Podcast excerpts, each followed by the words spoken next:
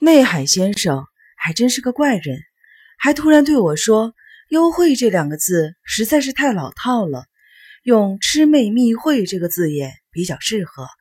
他说这是一场魑魅丑女与驼子的密会，看来他说要送给丑女一首诗是出于真心的，而千草小姐也是为了这首诗而活着。何以见得？光一语气颇为轻蔑。那首诗里到底写了些什么？警官先生，你们有查过内海的原稿吗？人见小六问。这个嘛，查是查过了，不过我对这东西是门外汉。巨石先生，那原稿还留着吧？当然，只不过是写了个标题而已。猎犬警官突然态度批变，环视着在场的每个人。昨晚还真是骚动不断呢。警官边笑边盯着光一瞧，光一抛了句“不关我的事”，别过脸去。接着，警官又盯着彩华夫人，她因为昨晚受伤，膝盖和双手的手臂、手肘和手指都缠着绷带，一脸的困惑。不过，拜天生美人胚子之赐，无论何时都显得很从容，总是给人生气勃勃的感觉。于是。警官的目光又落在了海老种医生身上。海老种医生昨晚应该很生气，为什么没有立刻掉头走人呢？我是直接回家呀。海老种满脸怒容，一副咬牙切齿状。猎犬警官完全不予理会，直盯着海老种双手上的绷带。手受伤了吗？昨晚走山路时摔倒了。听说海老种医生的脚不太方便，从这里到医院起码得走上四个半小时吧。那么昨晚应该是九点半左右离开这里喽。还是头次听闻每晚都会留宿的海老种，昨晚居然回家，让我不由得竖起了耳朵。海老种眨着大眼睛，冷冷地斜睨了警官一眼，没有回答。昨晚午夜十二点半接到医院打来的电话。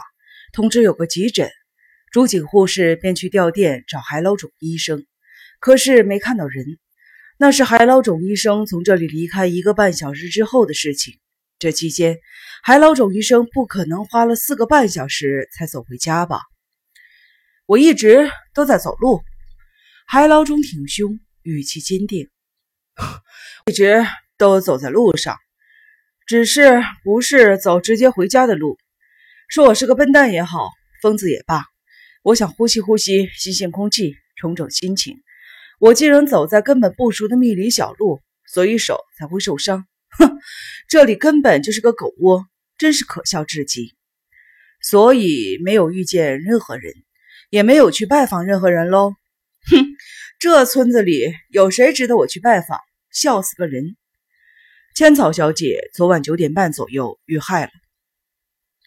穆兵卫冷冷地抛下了这句话，只见海老种情绪顿时沸腾，握起了拳头，瞪大了眼睛，狠狠地斜睨着穆兵卫，怒不可遏。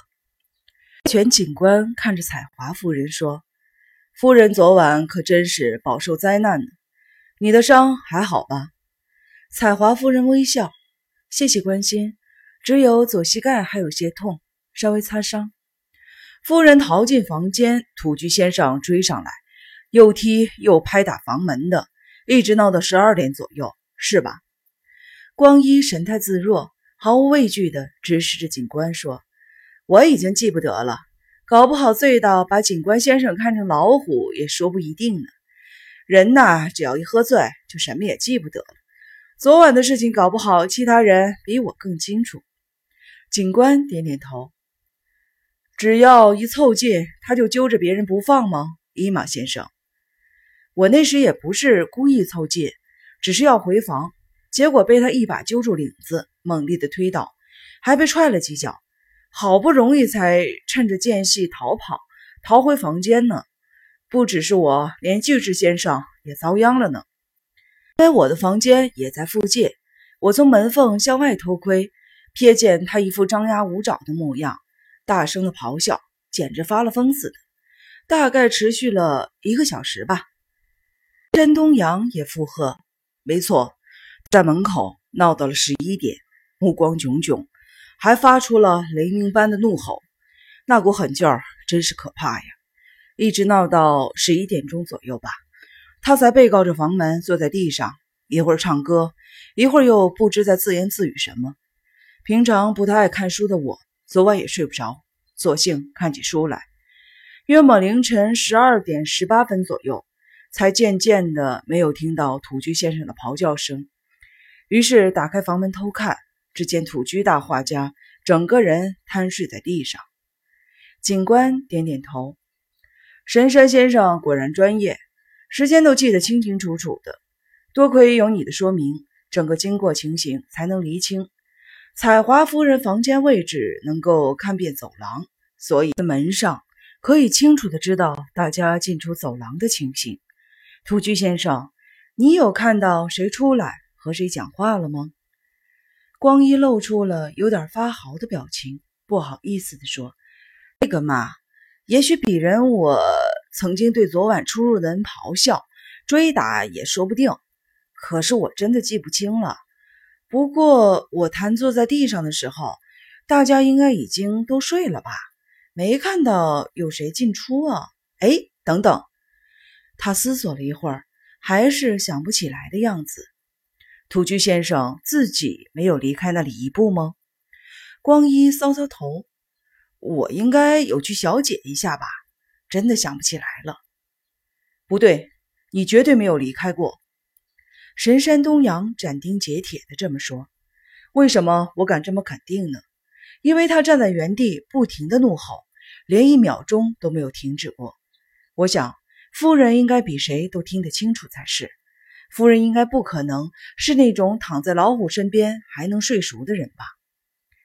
彩华夫人神情认真的回应：“嗯，我记得她一直在我房前大吼，直到了十二点多。自从这只老虎出现之后，我都会过去我先生那边睡，只有昨天晚上躲回了自己的房间。为什么呢？”因为我习惯平时房门保持内锁的状态，所以在千钧一发时门能瞬间锁上。幸亏拜我平常懒散之赐吧。这时神山开口问：“凶手有没有可能是从窗户入侵的呢？为什么有如此的想法？因为土居大画家一直赖在那里胡闹，加上土居先生说他已经记不得什么了。”会不会冒此风险行凶呢？算准他喝得烂醉，肯定什么也记不得时，才能从容行凶。也许如您所说吧。猎犬警官毕竟是经验丰富的干探，完全没让我们识破搜查方面有任何纰漏。可是听巨石博士说，尚未发现任何外来入侵的痕迹，至少不可能从窗户进来。姑且不论凶手是从窗户还是从门潜入，基本上没有任何破绽，也毫无线索可言。毕竟，越是耍弄小伎俩，越会留下痕迹。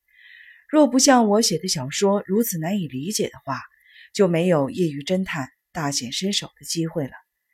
以上侦讯告一段落后，猎犬警官马上切入了正题。如各位所知。一间房子在三天之内发生了四起命案，在日本的确是空前之事。住在同一府邸的各位来说，已经无关乎平素生活是否简单朴实，每个人都无法排除嫌疑。我想这说法在法治国家是很合理的。有件不情之请，还请各位协助。警方将搜查各位的房间与随身的物品。关于此点。谨向各位文化先进致上敬意，原谅负责侦办此案的鄙人心直口快。依内海先生大量出血的情况判断，凶手衣物上应该沾有血迹。当然，凶手有可能已经将血衣藏匿或者清洗之类的。所以，关于搜查各位的房间与物品一事，绝对没有强制执行之意，只希望能够诉诸各位公平良心，协助破案。也欢迎向我们提出各种有力的反证。再怎么说，在场各位女士对于私人物品要被搜查一事，虽然起了一点骚动，最后拒绝的人也只有海老种医生一位。可惜并没有任何惊人的突破，只有彩华夫人的一件衣服沾有血迹，这是光一对她暴力相向时被扯得破烂的衣服，所以沾上的是采华夫人自己的血迹，而且内海的是 B 型，采华夫人是 O 型，毫无可疑之处。能够扭转目前窘境的关键还没有出现。